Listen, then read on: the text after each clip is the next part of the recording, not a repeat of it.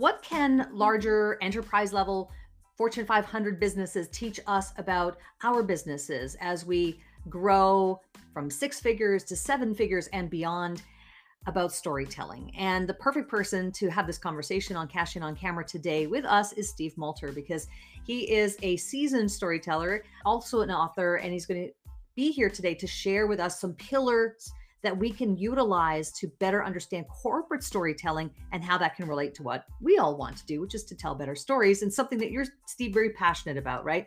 Your mission is to help people better understand storytelling. So, why is it so important that we know this? Oh, Cheryl, it's so good to be with you here. Storytelling is a, it's becoming a more valued art, but for years it was such an undervalued art because everybody has always been so solution focused, services focused, product focused. And what we've learned over time, and so many of your guests have talked about as well here on your show, is that when we talk product, which is usually based in numbers, metrics, data points, proof points, KPIs, we don't really create any sort of a connection with the listener. So, yes, if it's a product that they know that they need right out of the gate, great. They will probably go and buy or they will connect with your company in some way. But if the idea is to let them know what sort of a benefit or improvement this is going to make in your status quo, how it is going to uplevel you on a professional or a personal or both bases, then telling a story is the way you create that human to human connection point that then makes them start to see that service or product or solution in a more meaningful way for them. It becomes the personal connection to the product connection, and that's where we see success. And it all happens through story. Here's the thing that I think sometimes earlier stage mm-hmm. entrepreneurs, coaches, consultants struggle with is that they don't feel like they have stories yet that are worth telling. They don't have enough experience, or at least they think it's a perception, right? And your perception is your reality, but they feel like I don't have enough good stories. And why would anyone care about this? Aside from the fact that they don't often have the ability to connect a story to help people understand a theory or a thought better. So I think it's really this idea that people don't often value the stories that they have built. So, how important is it that you yourself, as the storyteller, have had that story be something that you've personally experienced or that you have history with? Oh, I do love talking about that. One of the things that I love to talk about frequently with people is trust typically when you hear from a corporation or you hear from an individual representing that corporation and there is no story involved all you're doing is regurgitation of what you might find on a website or within a white paper or a mission statement. It really comes down to a lack of trust. Sometimes it's a lack of trust from the corporation side. The company doesn't really trust its own background story. Why? They first came into existence. The problem they were trying to solve when they developed that particular company, why they developed a certain product based on feedback from their marketplace. They don't trust their own message. All they trust is sales. Sell, mm-hmm. sell, sell, metrics, turn it around. The speaker, then representing that company, also ends up with a lack of trust. If the company doesn't know how to tell its own story, then anybody going out into public and speaking on behalf of that organization is going to be equally blurry when it comes to telling that story. They don't trust themselves. Then on the personal side, this is an interesting fundamental called FNE. It's based in a glossophobia term. Glossophobia is just the Latin mashup of tongue dread, fear of speaking, fear of public speaking, our number one phobia. But this FNE, it's a neuroscience term that means fear of negative evaluation. Hmm. And this is a learned trait. So when we're young, when we're little, when we're three or four or five years old, we cannot wait to put on a show for our parents or our friends. We want to sing, we want to dance, we want to look at me, look at me, look at me. I right? remember doing it. Yes, yes. I still do it from time to time. But yes, right? The problem is as we get older and older and older, we tend to lose that joy. Pablo Picasso talks about this in terms of all children are artists. The trick is to maintain being a creative and being an artist as you get older. The same thing happens in trust in your own story we lose the joy of performing in front of others because we learn to become afraid of it. If we say the wrong thing in class, then the teacher says, no, wrong in a public space, or kids make fun of us or they laugh at us. And we, as we get older and older, the stakes of that fear get higher and higher. We emerge into the corporate world and somebody says, I need you to go out and speak on behalf of the brand. And now all of a sudden that fear is so deeply ingrained, that FNE, fear of negative evaluation, that we no longer trust our own story. And what I try to do is help people to understand everyone on the planet is a natural storyteller. You have talked about this with previous guests. I've heard your conversations about this. I think you had a great recent conversation. I'm trying to remember, maybe with Tina Bakehouse, I think was your conversation. Mm-hmm, I did. Where the whole concept was you are a natural storyteller. It's evolutionary. You just have to find a way to slough off the mistrust of yourself or the fear of negative evaluation and embrace the fact that if you are a human, you bring your story to your product, to your brand, to your service. Tell your story in an organic way that is right for you, and it will stand out from all the others. Trust yourself. No matter whether that story is good, bad, or ugly, or all of the above. And to your point about fear and people who, you know, say step into the spotlight, it's easier mm-hmm. to stick with the facts, ma'am, when you have fear around sharing something that you could otherwise be criticized for, right? And it might not to mention the fact that there's also this presentation side of it. It's not just the story unto itself in terms of the essence of what we're sharing, but it's the actual presentation of that story. There's so much fear around that too. Oh, mm-hmm. Cheryl, absolutely. So if you and I, for example, if we just go out for a beer this afternoon at five o'clock, and I say, "Hey, sure, yes, I'll do it." Sound good? Are we on? Okay, I'm going to uh, check my calendar. I'll make it happen. We go out for a beer. We sit down, and I say, "Hey, you've got that talk coming up tomorrow. What are you going to talk about?" You can talk to me for two hours and tell me every detail, every fine point. You don't need a PowerPoint deck to do it. You don't need your script notes in front of you. You don't even need preparation because it's who you are. It's what you do. It's why you have the job that you have, why you get the paycheck that you get. If you couldn't do your job, you wouldn't have it. You already know. And then tomorrow, it's a presentation. And now I'm on stage and it counts my boss is watching, my team is watching, my executive leadership is watching, my customers are watching. And the FNE, the fear of negative evaluation, is that everybody is sitting back and saying, Yeah, prove it. Prove that you're worth your job. Prove that you know what you tell me you know. That's not what it is. The audience speaker interaction is so unique and so positive. Audiences want speakers to succeed. When you go in to make a sales pitch, the person that you are speaking with, that you are having that communication with, they want you to give them that magic bullet, that thing that clears the obstacle out of their path. They are hoping that you are going to succeed. If you trust in yourself, now there really is no difference between us having that beer and you getting on stage and simply telling your story. As you just said, the good, the bad, and the ugly, because that's what makes you human. And one human connecting to another human will always succeed in strong tor- storytelling.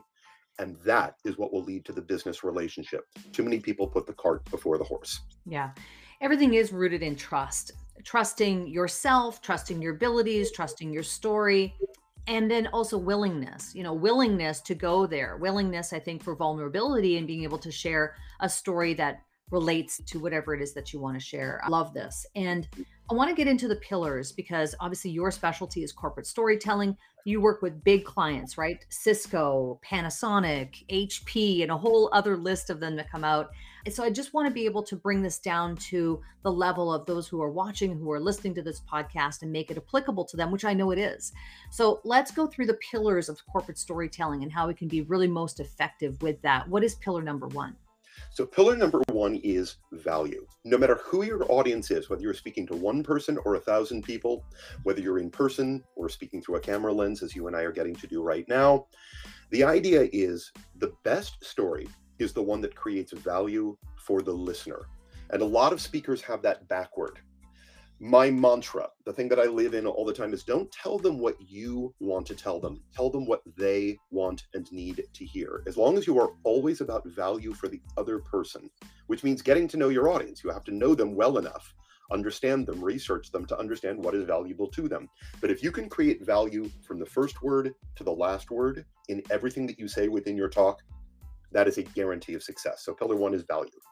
Yeah. And the understanding of who it is that that message or that story is intended for is so crucial so that you can make the determination about what would be valuable to that person. That's often a missing link with people who I at least who I speak to. I'll ask who is the ideal person that you're trying to reach? And there really isn't a definitive definition of who that person is. It's very broad. It's like, well, what I do can apply to everyone. it's like, oh no, your story is really going to fall flat if you can't at least bring that down to some type of subset.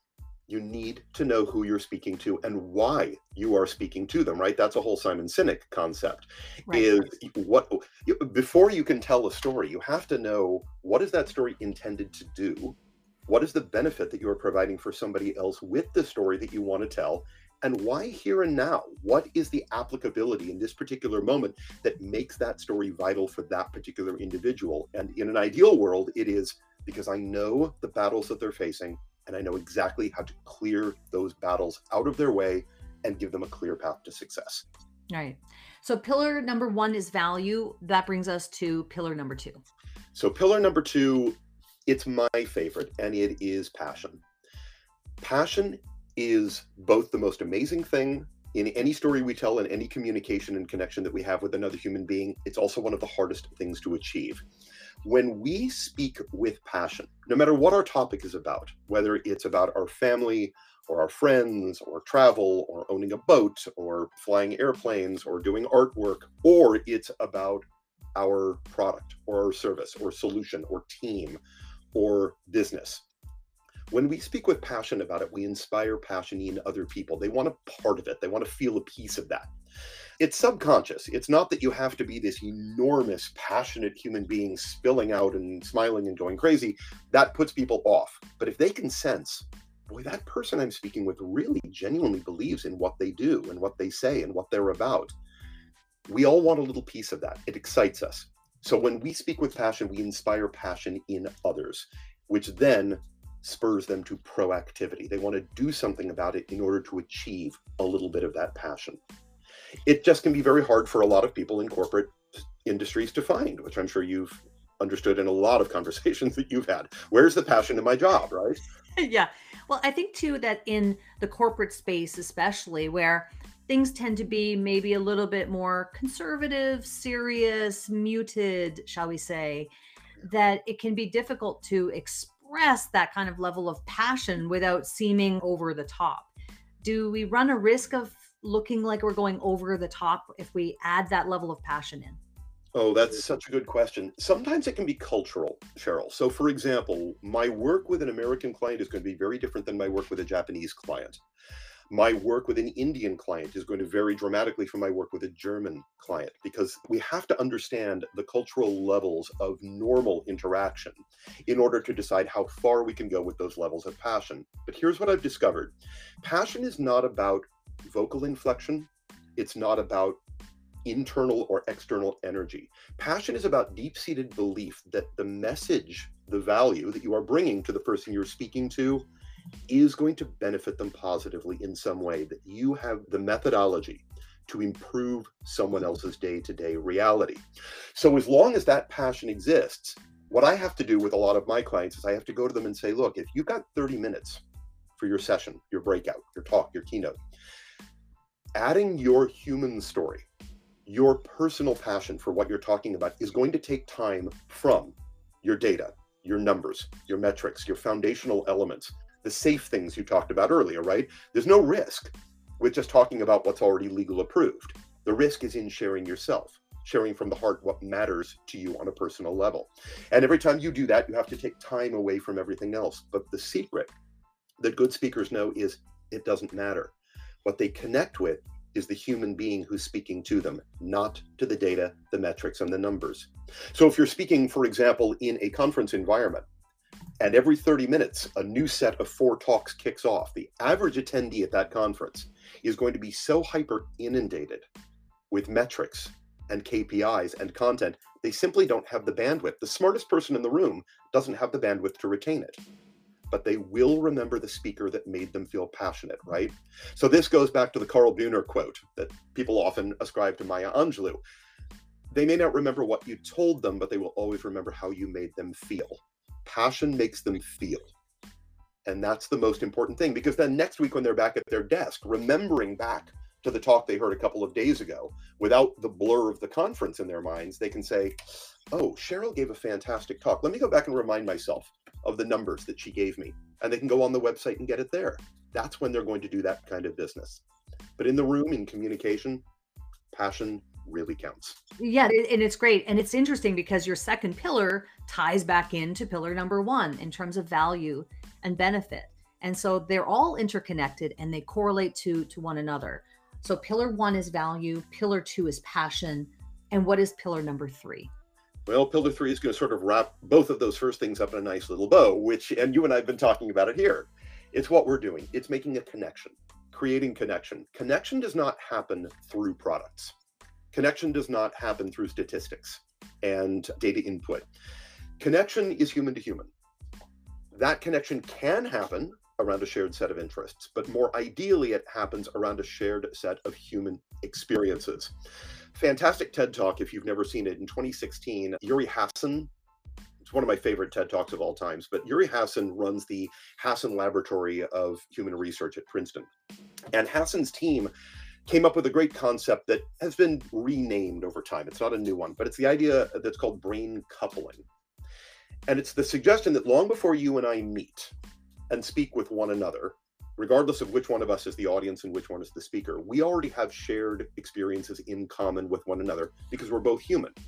The more I can tap into that with you, if I'm speaking with you, Cheryl, and you and I are having a conversation, the more human I appear to you, the more accessible, the more engaging, the more recognizable, the more likely you and I are to sync around a shared set of common human experiences that then develops credibility and trust in me that then allows the two of us to develop a successful business relationship.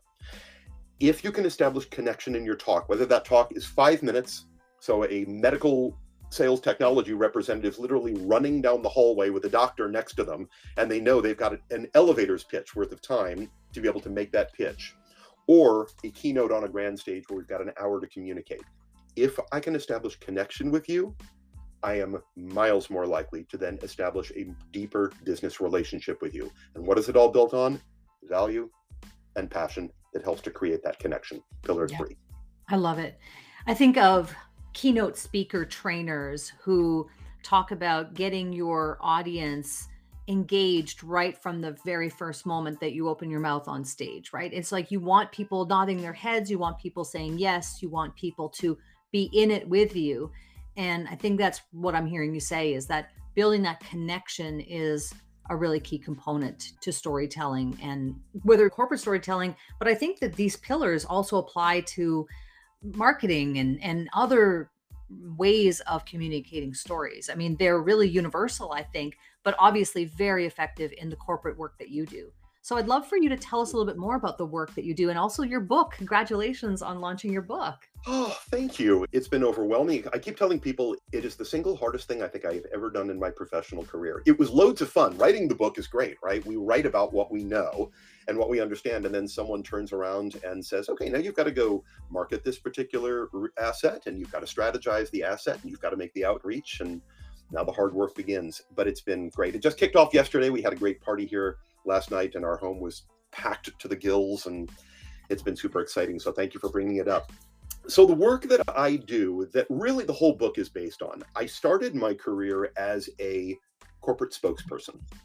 So large corporations, small corporations, mid-sized corporations, Fortune brands would hire me to go and speak on their behalf at public events. And I did a lot of tech talks.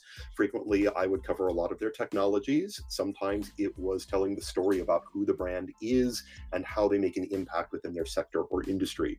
And over time, that just naturally evolved to the point where now I also help a lot of these corporations with their marketing strategic points, their messaging outreach, helping them to create more fundamental connection and communication with their customers, their partners, and media analysts that goes beyond the product.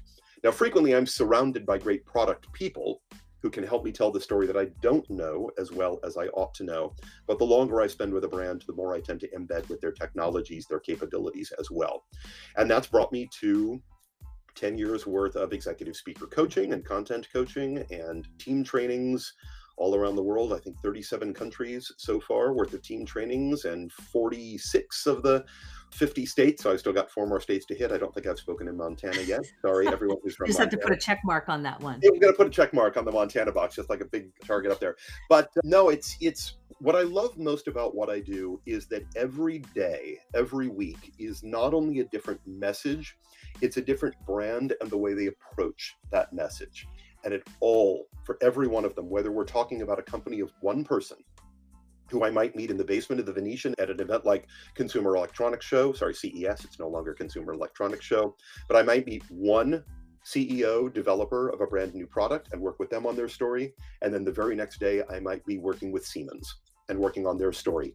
And the tie ins are virtually identical. The goals are the same, the targets are the same, the methodologies are the same, not individual to individual, but massive size of company to literally a one, two, or three person startup. The same rules apply and achieve success for those owners. That's amazing. Steve, I want to ask you, you know, listen, we all have to market ourselves, right? You you do speaking of you you've done thousands of live talks. And so and then obviously going around and now promoting the book, which is great. And I just wondered what is something that has helped you to market yourself, whether that mm-hmm. be a tactic, a tool, an app, a technique, something that's really helping you to market yourself that you could share with the audience. So, uh, one of the things that I love about the work that you do, I've watched so many of your videos, and you and I have had an opportunity to talk, and I've watched your interviews. You are a big fan of utilizing technology that is actually available today. So, if we think back 20 years ago to where we were, so for example, even if we just go back, well, let's go back to 1999, since that's the sure. the target date that you use, right? What did we have in 1999? We had AOL Instant Messenger, we had MSN Messenger, we had Yahoo Messenger, we had things like Live Journal, right? Facebook doesn't drop until 2004 and here we are, and it's such a blip of time later. It's one generation. We think these things have been around a long time. We have these tools, but these tools have started to overwhelm us. So, my particular tip, what I would tell everybody is two things can work so beautifully to your advantage, no matter what your goals and targets happen to be. Number one is, is use the technology that's available to you, but a lot of people don't know how to do it. What I say is fall back on kindness. When you are about other people, when you are about building up others through the stories that you tell, which includes the marketing, the pitch, the strategy for your company, your organization, your product, your service, when you can make it about other people instead of about yourself, when you turn them into the superstar and you take a role in the background, think the hero's journey, right? When we think Joseph Campbell, we talk about the hero crossing the threshold, going out seeking battling the monsters and the demons and bringing the elixir back home. We tend to think of ourselves as the hero in that hero's journey. We are not. We are the mentor, our customer, the person yes. we're speaking with. They are the hero. It is our job to shuttle them across that initial line out of their status quo and then across the finish line toward a new level of success. If we can do that, be about kindness, about other people, and about creating value, do that again and again on whatever modern technology is available to you, you will win. It is a perfect path to success. So it's not necessarily about spending a great deal of money, massive quantities of time, being everywhere at all times.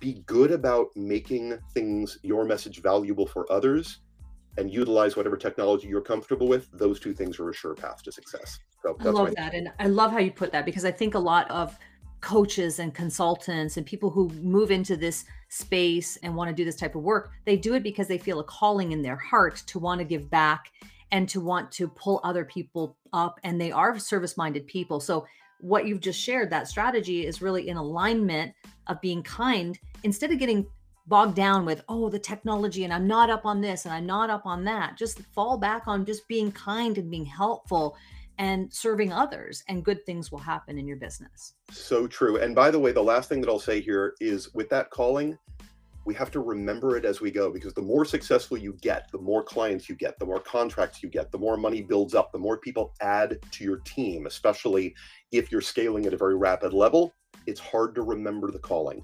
If every time you get on stage, on camera, in front of another person to tell your story, you remember what that original calling was, that original fire and passion, you will never fail or go astray. Oh, I love it. Steve, mm. how do people get your book? Yeah, as we were just talking about, I haven't even had time to update it since yesterday. The book came out yesterday. You can find it at all the regular resources. This website, very simple to remember, corporatestorytelling.com. You can find out everything that you want to about the book, which is called Nothing Gets Sold Until the Story Gets Told Corporate Storytelling for Career Success and Value Driven Marketing. And the last thing I'll mention is I've got a freebie for everybody who is here. Thank you all for watching. I appreciate it. And thank you, Cheryl, for the opportunity. If you go to corporatestorytelling.com slash guide, I'm offering a free download of an e guide that I created called Five Paths to Passionate Storytelling, which are five instant things that you can do right now, today, regardless of your job title, size of the company that you're working for, education level, economic status. It doesn't require anything. Five things you can implement right now to start increasing the power of your storytelling. So again, corporatestorytelling.com slash guide, and then you're going to use the code sold told 23 to access that e-guide. So go get it. Fantastic, Steve. Thank you for being here on Cash In on Camera. We really appreciate your insights and your three pillars to corporate storytelling. Value, passion, and connection is really what will lead people down the right path. And we appreciate your time today. Thank you so much, Cheryl, and to everybody for watching. It's been fun.